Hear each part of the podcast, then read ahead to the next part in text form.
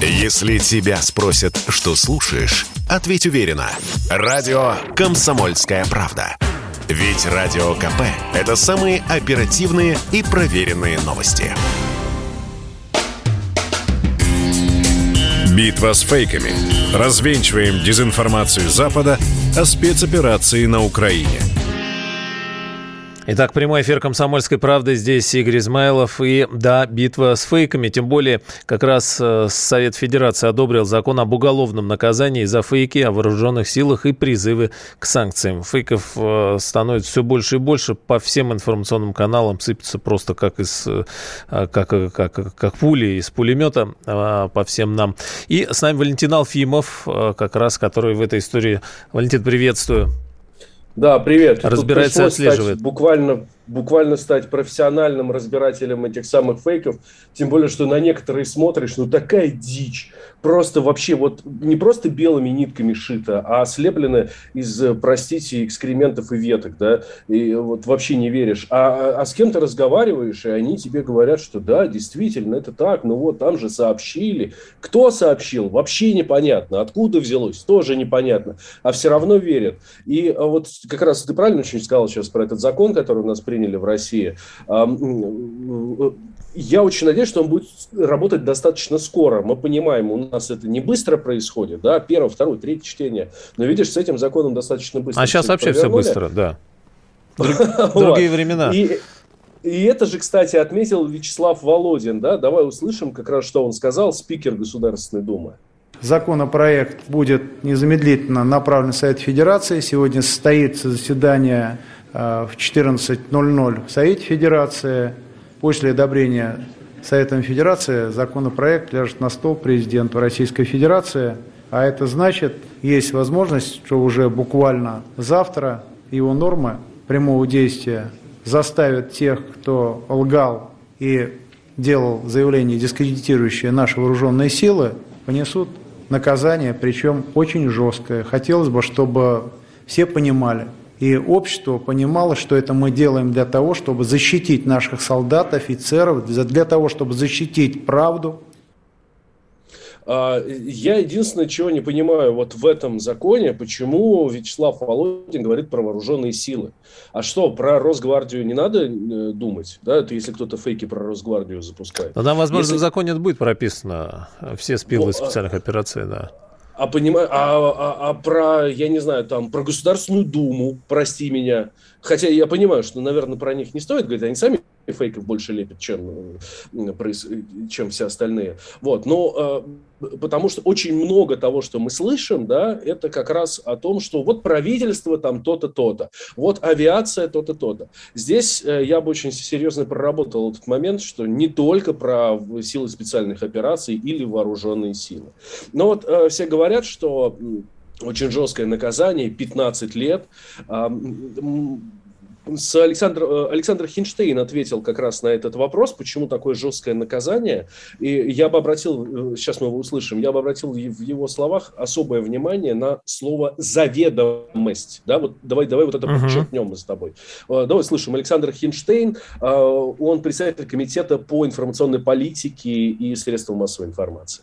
Мы установили и уголовную, и административную ответственность. При этом подчеркну, что речь идет именно о заведомости. То есть о тех, кто делает это совершенно сознательно. Санкции установлены разные.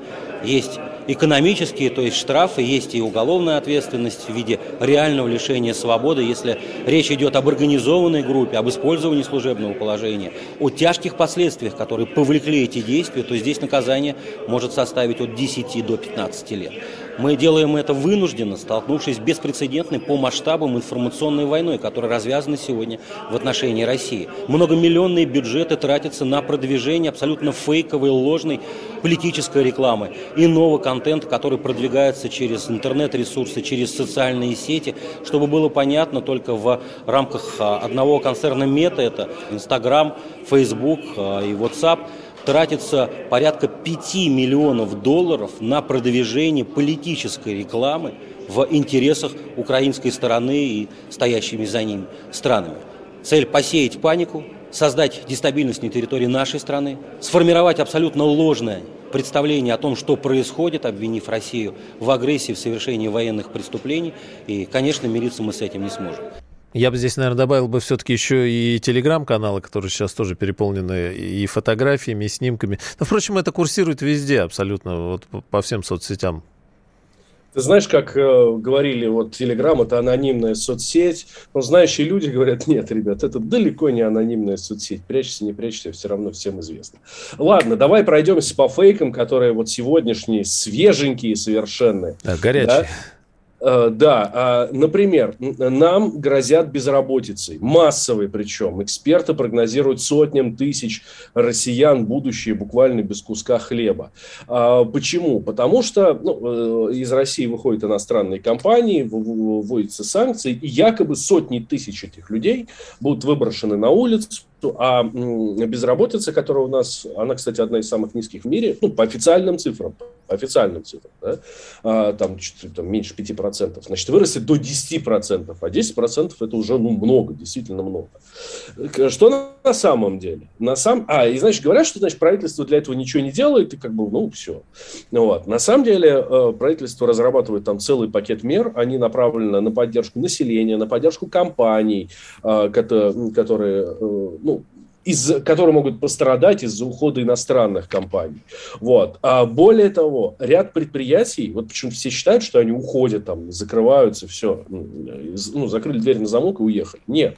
А ряд предприятий, они не закрываются, а просто приостанавливают свою деятельность. Та же IKEA, про которую сейчас много говорят, куда выстраиваются километровые очереди там, э, да, вот, а, они не закрываются, а они приостанавливают свою деятельность и в 20-х числах мая должны вернуться. Но это справедливости ради касается пока, как говорят, только Икеи. Остальные как раз закрываются и прекращают сотрудничество с Россией. И уже сегодня говорили о том, что может речь идти о преднамеренном банкротстве, потому что это умышленное произведенное действие. Люди, да, могут остаться без работы, но это на контроле сейчас и разрабатывается и Думой, и правительством, соответственно, соответствующие документы, чтобы это как-то преодолевать. Более того, да, более того, э, вот как раз то, о чем ты говоришь, если компании все-таки уходят, то у них есть возможность оставить свои предприятия, которые здесь работают, вместе с людьми, которые здесь работают, в, как это называется э, на умном языке, операционное управление российских собственников. Вот. То есть есть возможность предприятие не закрывать, чтобы потом, когда санкции отменят, спокойно вернуться и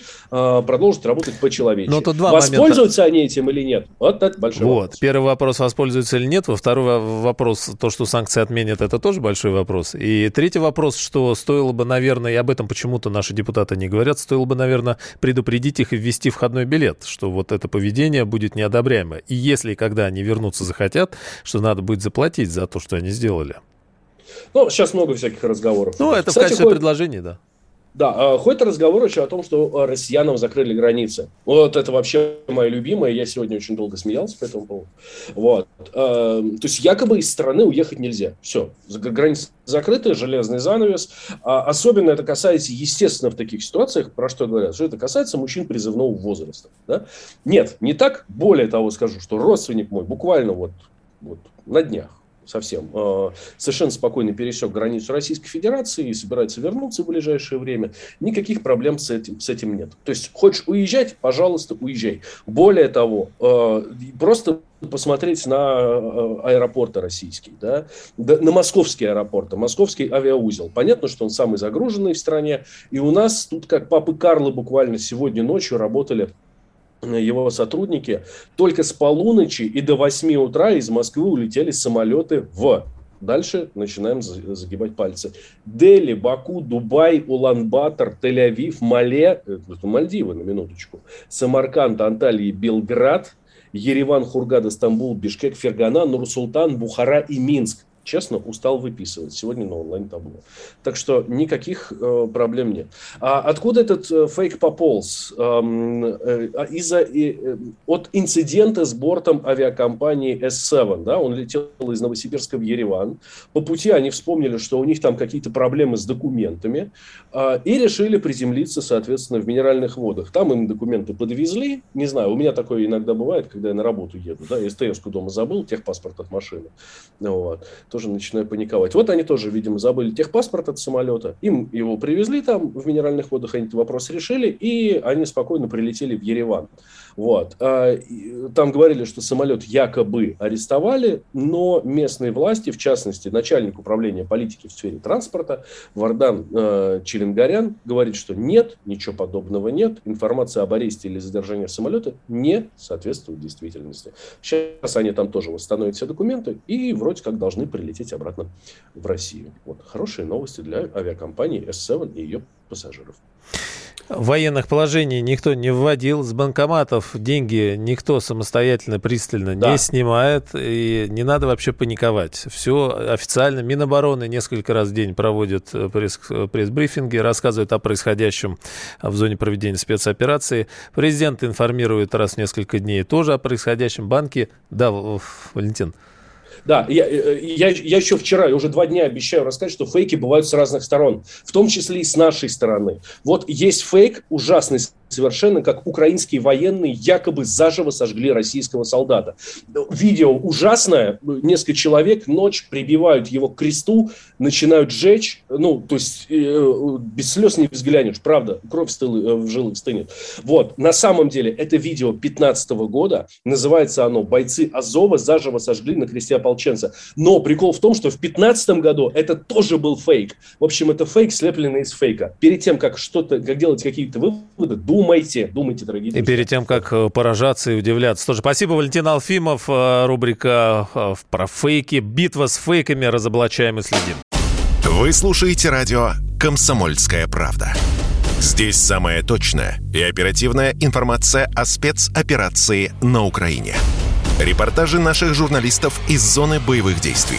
Много населенных пунктов брали вообще без боя, потому что ВСУ или националистические батальоны оставляли и бежали.